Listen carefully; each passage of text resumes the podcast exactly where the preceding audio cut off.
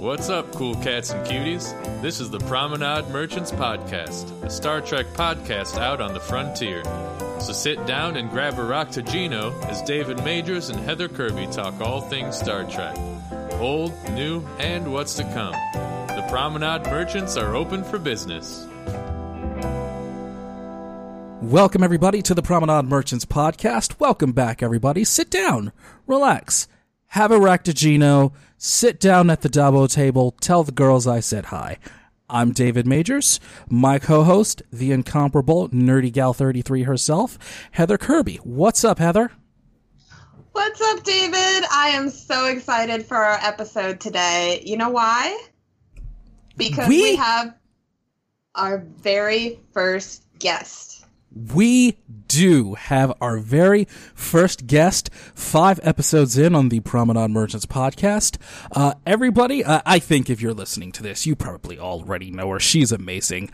You probably know her best as the Bat'leth Babe herself from Fans Give Back as well, and a podcaster in her own right. Welcome to the old Prom Trek pod, Miss Heather Ray. Heather, thank you so much for joining us.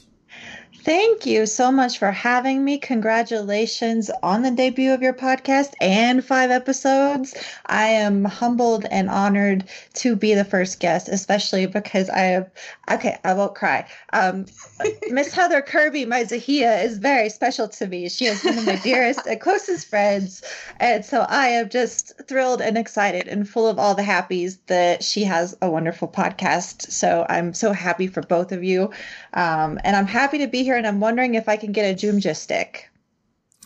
That'll be 3 slips of Latinum. 3 slips of Latinum. Oh, I actually have it, although it's currently packed away. But I do have 3 bars of 3D printed Latinum, thanks to my friend Peter. We'll get that after the show. Now, as long as I make sure that I don't get my Heathers mixed up, this should be a smooth sailing podcast from here. So let's just jump into the new business of the Promenade Merchants Podcast. We have Discovery Season 3, Star Trek Discovery Season 3. Now, Heather and I have been bandying about some ideas of what we'd like to see for the upcoming season of Star Trek Discovery, coming soon, as they've said.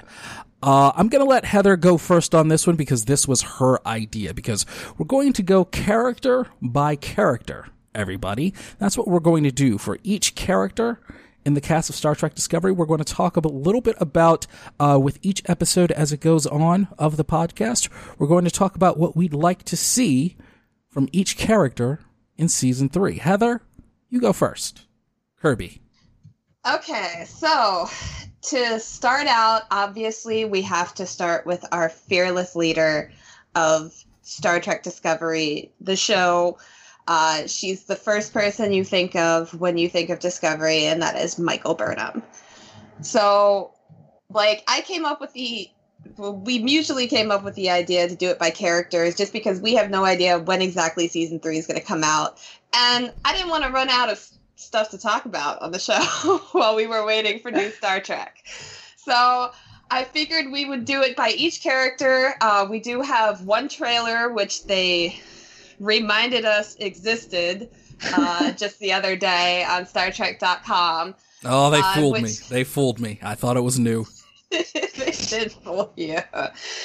But so it gives us a little bit of an idea as to where we're headed and what we're going to see with these characters in Season 3. And obviously, Michael has always been the center story of the show. And I think the trailer looks really interesting as to where we see Michael, because I don't think her and the Discovery ended up in the same spot when they traveled to the future. Right. Okay. Somebody refresh my memory, because I have not revisited Discovery since the end of the season. I've been watching all the other Star Treks.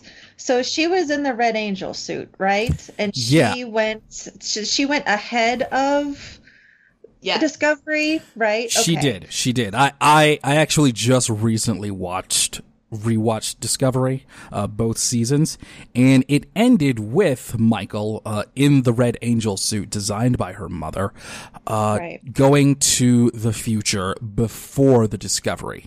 And if you remember, in the last scene of the season finale, it was the Enterprise.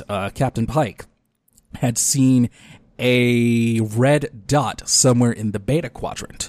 So the idea is that the Discovery and Michael Burnham is 900 years in the future from where they were, somewhere possibly in the Beta Quadrant. And it is looking like, from what we've seen, is that the Federation is not quite what it used to be. And it's looking like that Burnham has found a new compatriot, and the Discovery is somewhere else. Right. That's pretty much what I thought. I, for some reason, had kind of slipped my mind that she was still in the suit and that she was not on the ship. Funny how our memories don't stay the same. We remember things differently. So, yeah, I was like, oh, is that what happened? So, yeah, I'm really, from what I think we see with that trailer, there's going to be some time where they're working on reuniting everyone. And I think that's where she meets Cleveland Booker, that new character named Book, who that'll be interesting. I don't know much about that character at all. I don't think we're supposed to. I don't think we're supposed to know a lot either, but I believe that everything that I've been reading and seeing from the cast and crew of Star Trek Discovery, including from a recent interview with Jonathan Frakes, who mentioned he'll be back directing again in season 3, is that there will be something of a tonal shift in season 3 of Discovery, which I think a lot of people were probably looking forward to. So what I am going to predict for season 3 from Michael is that there will be a significant change in her character, and we're going to see someone that's a bit more lighthearted. I would not be surprised if Star Trek Discovery Season 3 has a few more lighthearted, dare I say sillier episodes, as Star Trek has been known to do every now and then.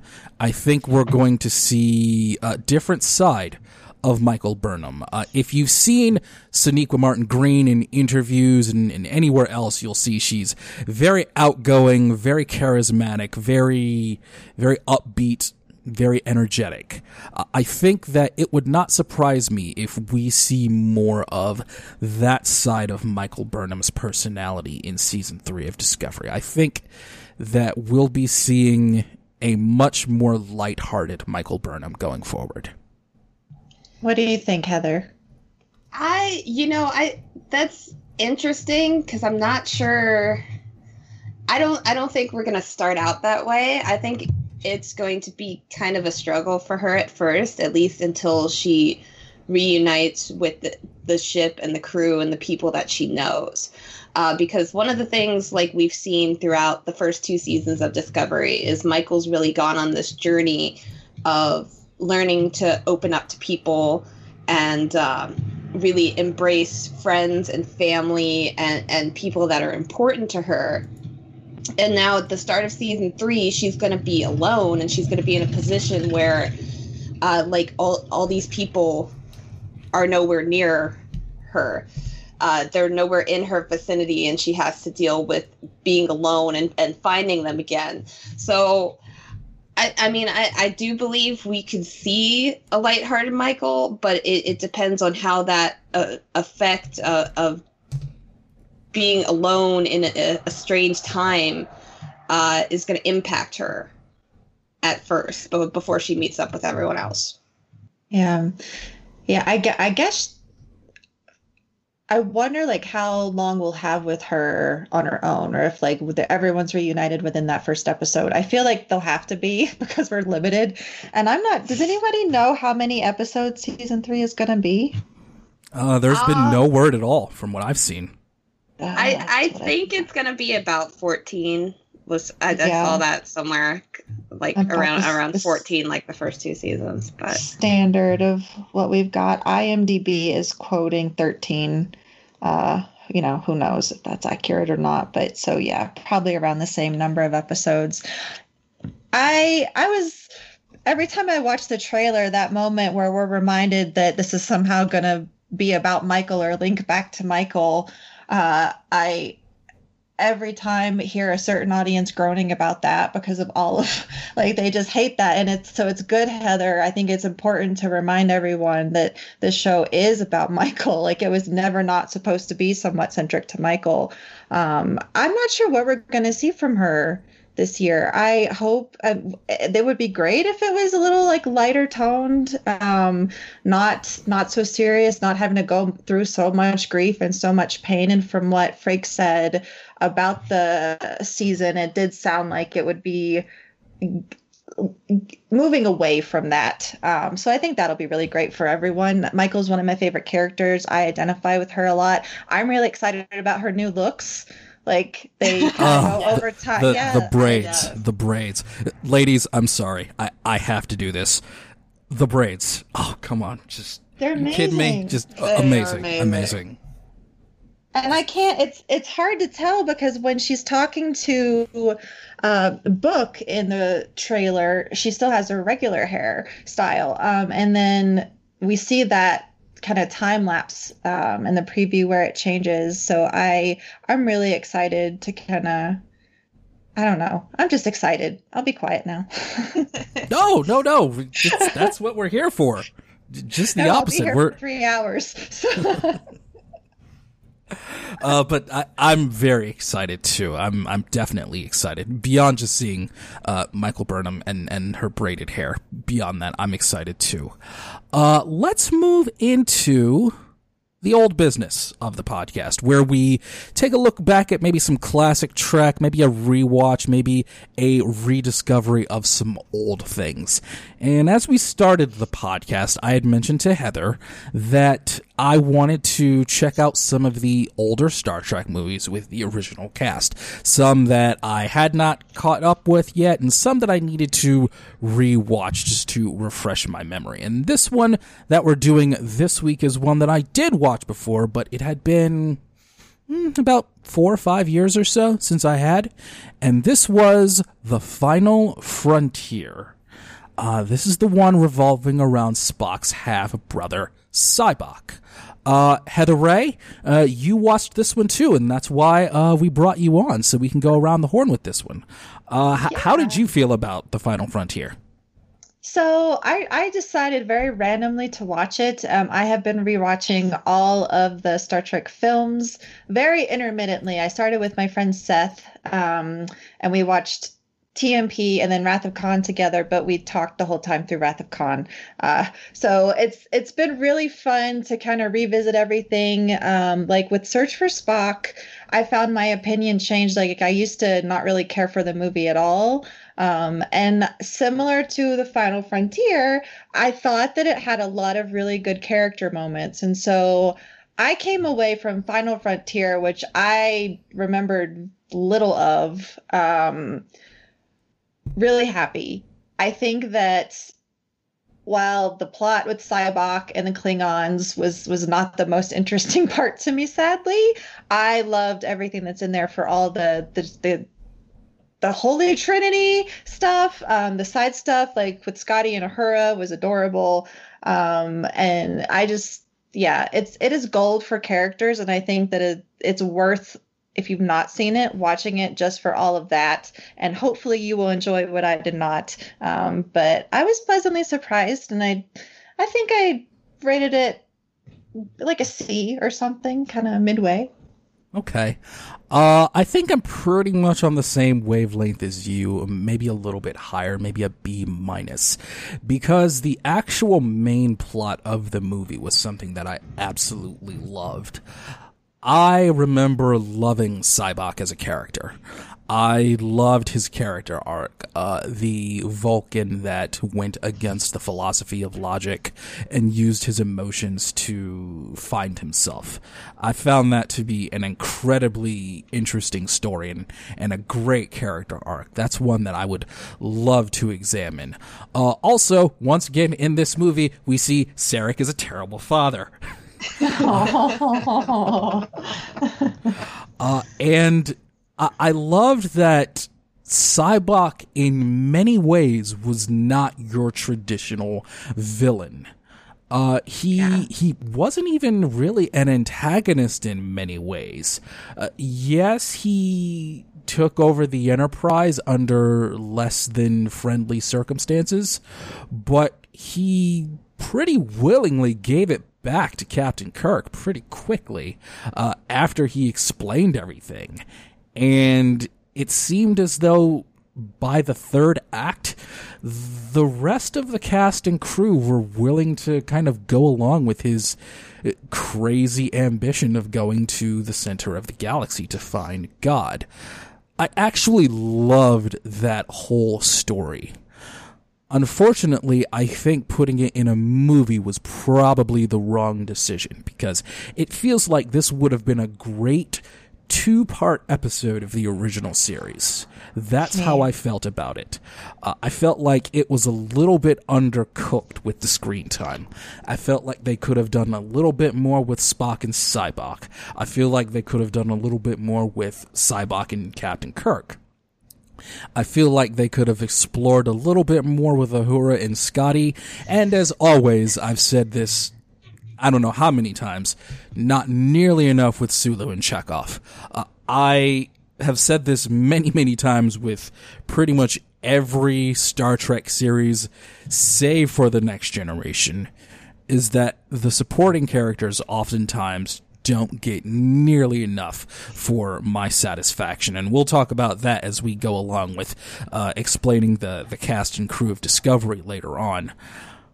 I actually really liked the overarching story, but I just felt like it wasn't quite enough. I did enjoy the movie, though. Overall, I would probably give it a B-. I have no overly negative things to say. I think just it probably could have just been a little bit better. Everything that was there, all of the pieces that were there were really good. It just needed to be expanded upon. Heather K, how about you? Well, I'm going to agree with Heather for the most part. I love the character moments in this movie. There are plenty of times where I literally laughed out loud at some of the different scenes. And I'm not a big comedy person. And it wasn't even really set up to be comedy. It was just these characters being themselves. The rocket boots. And I mean, even like the little scene with Sulu and Chekhov getting lost in the forest and like they're pretending it's a blizzard outside because they don't want to tell Uhura that they're lost. Like it's just little things like that are so great in this movie. I'm not going to lie. I think the actual story of it is kind of ridiculousness. It gets a little... And maybe it's because I'm just not a very big religious person, but it gets a little over the top, especially because I don't really understand how Sybok taking away people's pain suddenly makes them like beholden to him. I didn't really understand that whole part of it. I really think, Heather, for me, it seemed, I think that was more like a mind meld, because it reminded me of maybe my favorite episode of TNG, Sarek, when Ambassador Sarek, terrible father, mind melded with Jean-Luc Picard. And we saw Picard going through the wealth of emotions that Sarek had been suppressing for this long period of time, while Sarek was able to implement some of Jean-Luc Picard's mental calm to go through that conference and do the diplomacy he needed to do. I sort of saw Sybok being Vulcan and having telepathic abilities, kind of melding his own mind with everybody else's. And he was just kind of saying, share your pain with me, sort of in the same way that a Vulcan would do a mind meld. That's how I saw it. Okay, well, I can agree with that, but then, like, there's different aspects as to how Vulcans use their powers. And to me, like, it almost seemed like he was using it in order to influence people unwillingly. Oh, definitely. I took issue with. Yeah. Oh, most definitely. Yeah. Is this not why the mind meld exists? Like, it obviously it did not begin to... I feel like the mind meld is like the one weapon of assault that is used the most in Star Trek. That's not a phaser. Because, yeah, and I've been trying to look up notes on the script, and Memory Alpha is just, there's way too much about this. But, like, Heather, you were talking about the fact that, you know, it's this question of God and what does God need with the starship type of thing, and not being religious. It got me thinking about that Discovery episode, New Eden, which is my favorite episode. And it was because of the way that I felt that episode kind of made religion a part of the story in a way that showed how it might be problematic, but was still respectful of it, if that makes sense. Yeah. Like the idea that all of the people came together and took all of their religions and faiths and made something of their own. I felt like that was something Roddenberry would have pulled out of his own book. But back to this film, like, are we looking even... I was thinking about... why can't I think of what they're called? Like, the big, like... televised evangelistic stuff where they're like, you know, preaching about, you know, we'll take away your pain, and they want your money, like they want your investment, which was big when around the time this movie came out. Those were big, the televangelists. They were all over TV. So I'm curious how that could have affected the story at all, and playing into like this is part, not just that those people were influenced, because I don't think it was made super clear that there was that type of influence. Like it wasn't just that people were buying into it, like there was also something extra there. Yeah. And I think that's comes to light with Uhura and Scotty, when Scotty, like the perfect gentleman, is like, no, like I can tell you are not okay, like you are under an influence and I'm not going to do anything with your affinity for me at this moment. But yeah, I like having discussions about religion within Star Trek. I think it is a fascinating thing because there are so many religious Star Trek fans. And being that Gene was a humanist and not into religion, it's just always a fascinating thing to me. So I'd be curious to know, like, what those, if there was any part of that in the development of the script. I'll have to find out, or maybe one of your listeners, if they know, they can chime in. My 50-year let us know, guys. All my books are in storage right now before I move. So, like, all my I just have the internet. That's all. Well, then we'll let you get back to packing really soon. But you brought up an excellent point about religion and the televangelists. When this movie came out, that was definitely a thing that occupied the public consciousness way more than it does now. And it would not surprise me if... the directors and the writers of this movie brought in some kind of that influence with Sybok, because he definitely seemed to have that kind of power over people. I guess maybe that's why I found him to be such a interesting antagonist character, because he wasn't the typical mustache-twirling villain. He was very, very different. And the scenes he had with Kirk and McCoy, especially, where we saw what had happened in Dr. McCoy's past.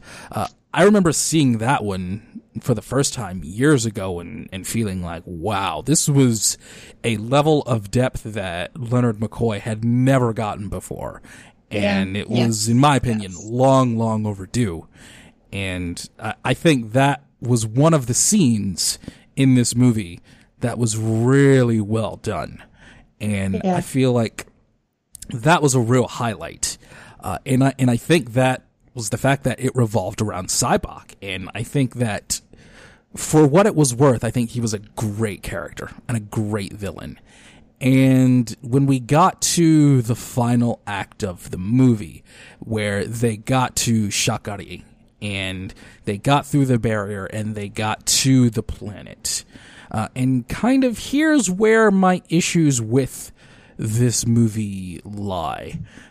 They meet this entity who portrayed himself to be God, but we never actually found out what it was. Yeah. That's Star Trek for you. That bugged me. We didn't even find out whether it was a temporal anomaly, a being from the 36th century, space whales. We really never found out what it was. And I think that is kind of the core of my issues with the movie, is that it just, there were lots of good pieces, but they were never fully fleshed out. Well, see, that's something I actually don't have that much of an issue with, because I think especially when you portray characters that are really kind of all-powerful, like that being was, I don't think it was God, but it was still something kind of all-powerful, and it sort of leaves a mystery around it that you don't actually know what it was. So you're still sitting there left wondering, well, was it God? Was it something worse than that? It's something that a lot of TV shows have a tendency to do when they look at very godlike or like Satan-like characters, to not necessarily put a label on what they are, but instead sort of let that all-powerful beingness of them speak for that. So I didn't have too much of an issue with that. Heather Ray? Yeah, I don't think I mind not knowing what it is, and I think that might even give some poignance to that final scene between the entity and Sybok and Kirk and Spock and Bones. I do really like that we had this question of challenging, you know, what is God? What does God need with the starship? But really just like Kirk just insisting like on the proof, like even with what, and this was, I'm going to take this, someone said this on Twitter and I'm so sorry, I can't remember who it was.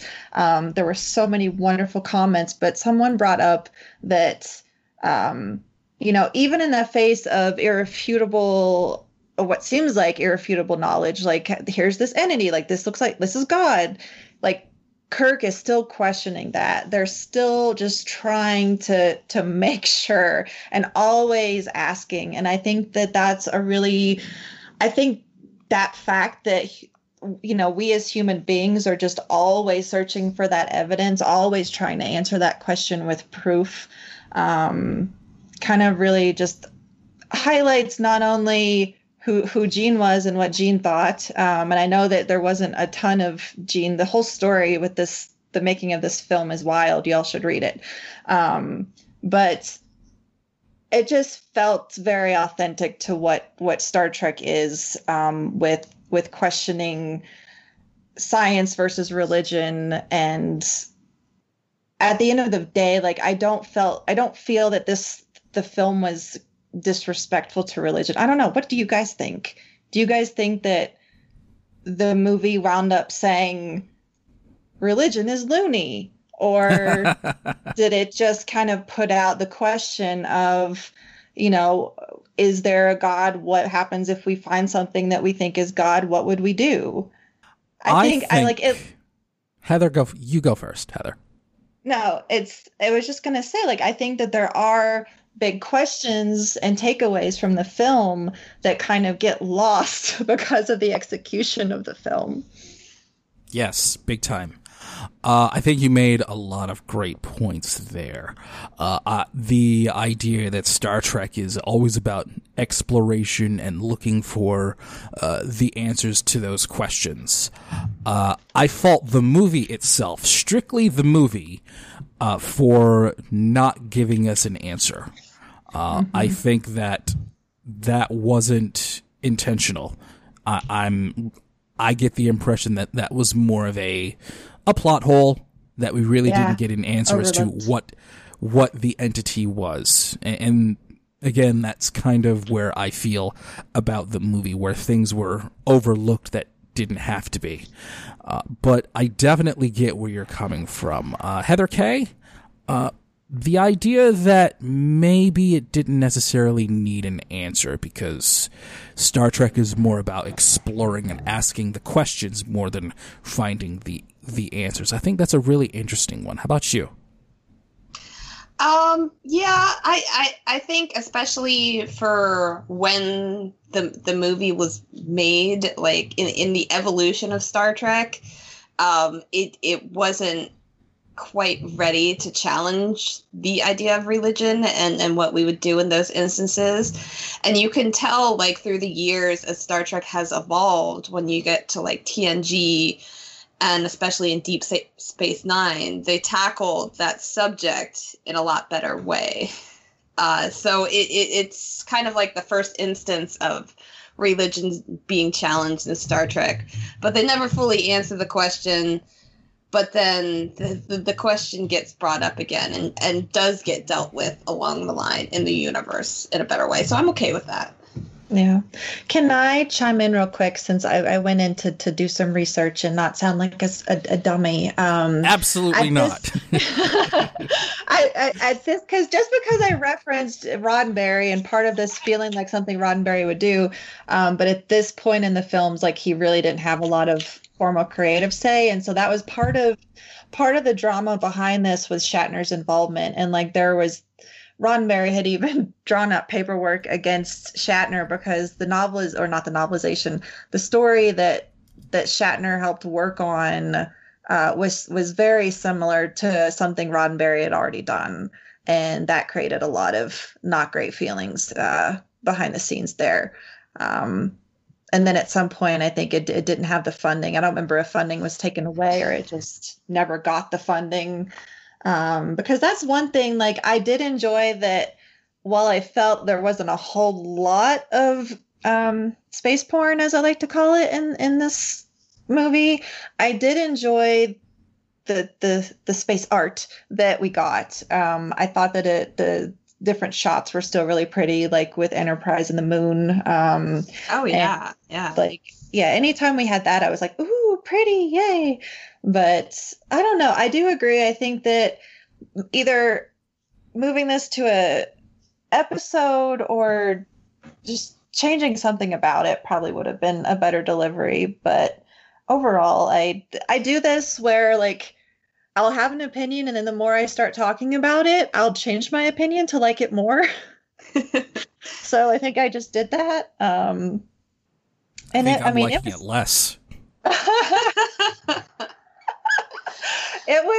It's a very divisive film. I think every Star Trek fan who's involved in fandom, or at least has a lot of friends who know Star Trek, has heard about, the infamous rule of thumb of the odds and evens and which are good. And I will say to anyone out there, like, don't ever abide by that stuff. Please go watch the thing and make your opinion without having that bias already set just because you heard something.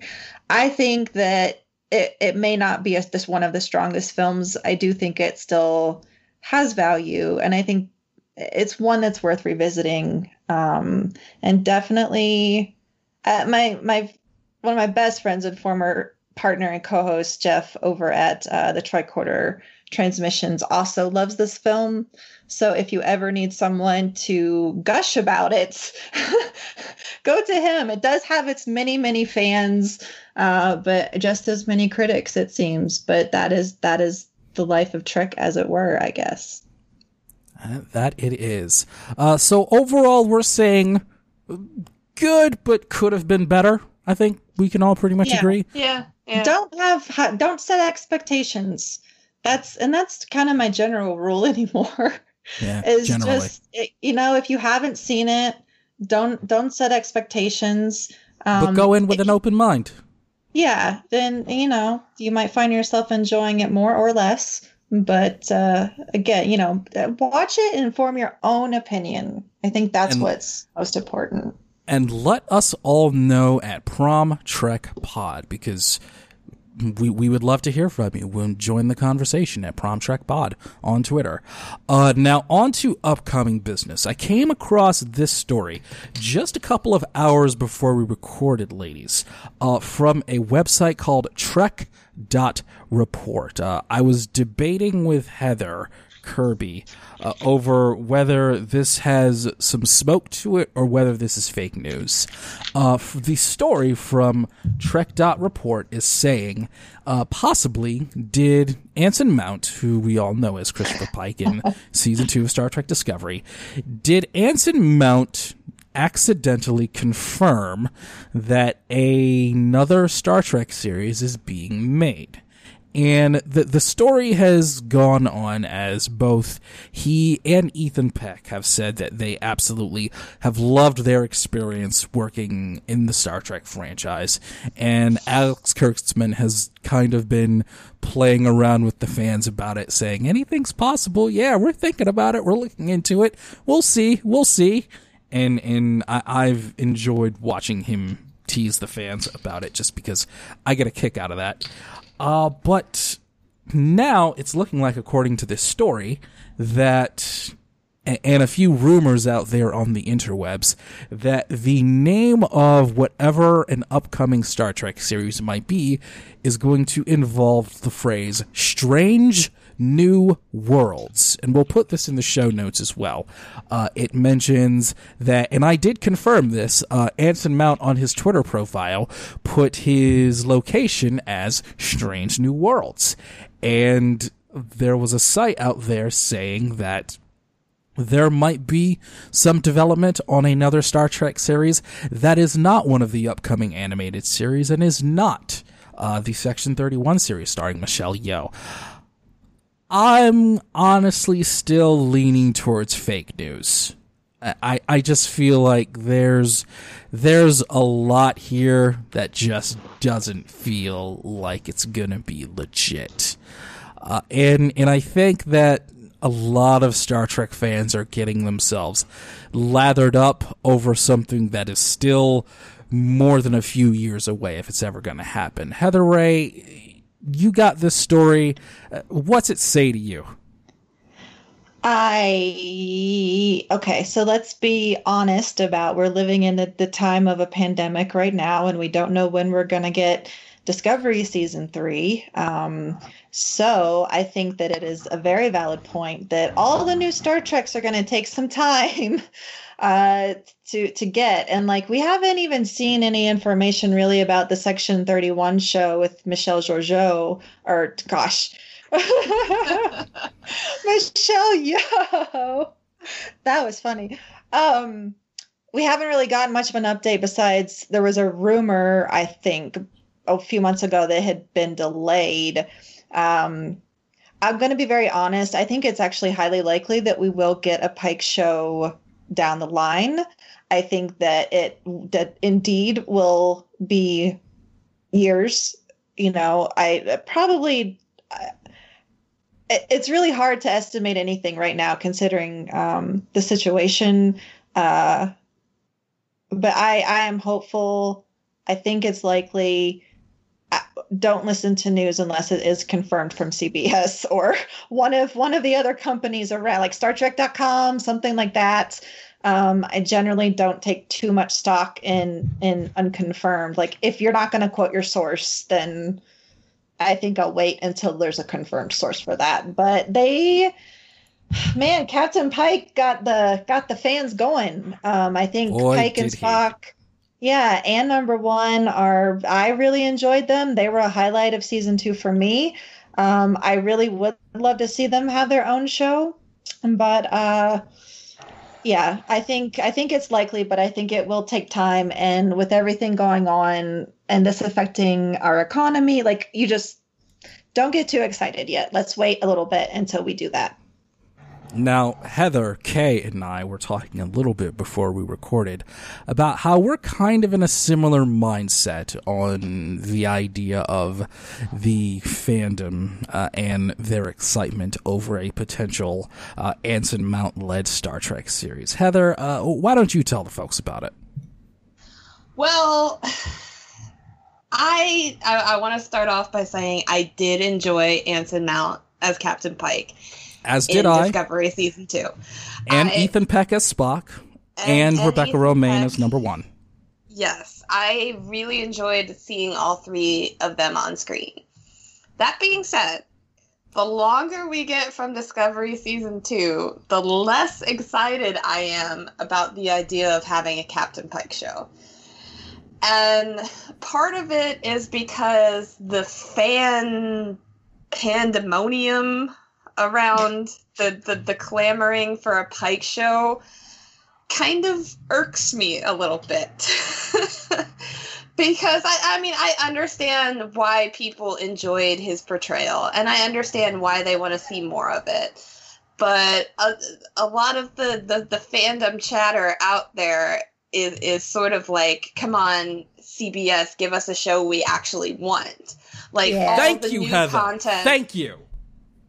Like, all the new content that CBS is putting out there, and you have all sorts of criticisms for all these new shows, like, oh, it's a prequel.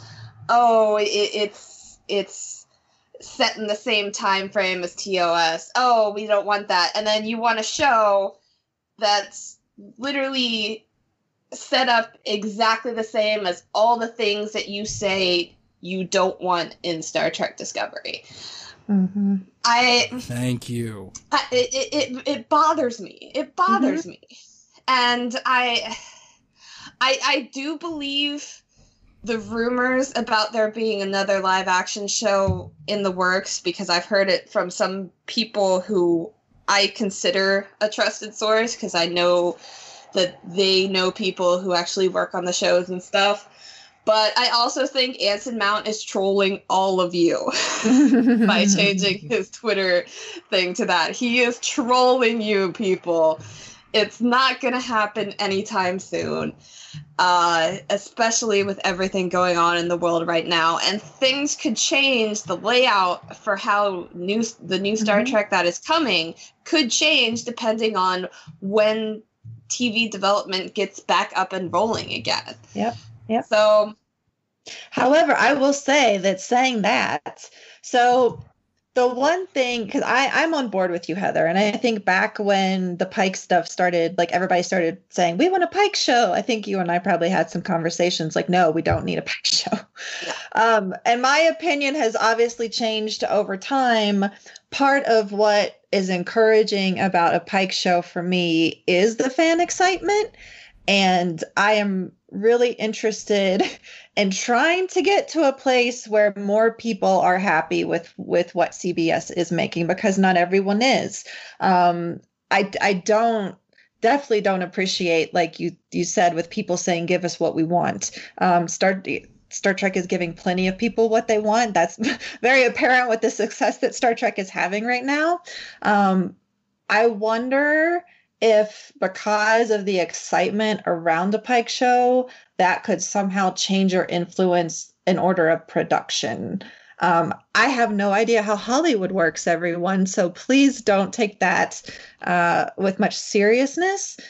But again, if there's anyone out there listening who knows, I'd be really curious if that's even a possibility, that they would kind of move shows around depending on what are we going to give fans right now that's going to entice people the most, type of thing. And I think that if that were between a Section 31 show and a Pike series right now, it would be the Pike series. Having said that, I am still really excited to see Michelle Yeoh's show. It is a woman-empowered show, and I'm really excited for that. So, but I wonder. But the reality is that we don't know. So, sorry. I'm going to be a bit more confrontational than the two of you, because that's just how I am sometimes. I posted a long time ago on the Star Trek subreddit. I asked a question about this very topic. and I posed it in a very confrontational way. And I'm going to do that here on the podcast to the listeners or whomever out there might want to answer it. In relation to the Captain Pike series that people are excited about and want so much, I often wonder, and I will ask the question, how much of that is that people want a Star Trek series with those three, and how much of it is just a general dislike of Star Trek Discovery? Do you want this series, or do you just hate Discovery so much for whatever reason you've concocted in your head, and you want some kind of solace or relief from Star Trek Discovery that you feel like you see in a potential Pike series? And I would remind everyone that would answer that they just want the Pike series, and I said this a couple of days ago, the same people that did Star Trek Discovery Season 2 are the same people, cast, crew, production, writers, and everything. They're generally, by and large, the same people that did Season 1. So if that's really what you think you want, you might just have to rethink your expectations, because, yeah, it will be the same people that did the season of Star Trek Discovery that some of you out there hate so much that also brought you Anson Mount as Christopher Pike. So think about that out there. Just remember with what you're considering, just to keep that in mind. That's part of my reticence when it comes to not really being excited about a Captain Pike series, is that I feel like there's people, a corner of fandom that's not going to be happy no matter what it is, because it's being produced by Alex Kurtzman. Mm-hmm. Because by the way, a Captain Pike series. I have heard about Alex Kurtzman being fired by CBS just as many times as I've heard that the Pike series has been confirmed. Yeah, it's like these same people who are clamoring and saying that a Captain Pike series will be the return to Star Trek. It's still going to be made by the same people who make Discovery, by the same people who make Picard, and they're going to take the same mindset going into the series. So is it really going to be what some people... And don't get me wrong, I know there's plenty of people out there who love Captain Pike, and that's why they want to see a series with him. And they love Discovery, too. I know people out there like that. I'm not talking to you. I'm talking to the people who think that a Captain Pike series is going to be drastically different from what we've seen in Discovery. It's not. It's not. It's going to be made by the same people. And so I'm just afraid that when this show comes out that everyone is clamoring for, and it's going to get the same amount of negative toxicity that comes at Discovery and Picard, too. I think everything coming from CBS is going to do that at this point. And Heather at least knows my opinion on a certain crowd. I have no interest in defining Heather Ray for... Yes. You are perfect. We swear with Star Trek now, so it's perfectly okay to swear. Because I've said several times about that particular side of the fandom, fuck them! I've said that several times. I'm going to be really honest. I don't consider what they practice to be fandom. Listen... there is no rule out there that in order to be a fan or participate in fandom, you have to like all of Star Trek. I do like all of Star Trek. There's some that I don't like as much. But, Picard, it was challenging. Someone used that word, and I liked that word for me. There were parts of Picard that were challenging for me. There were parts that I really enjoyed.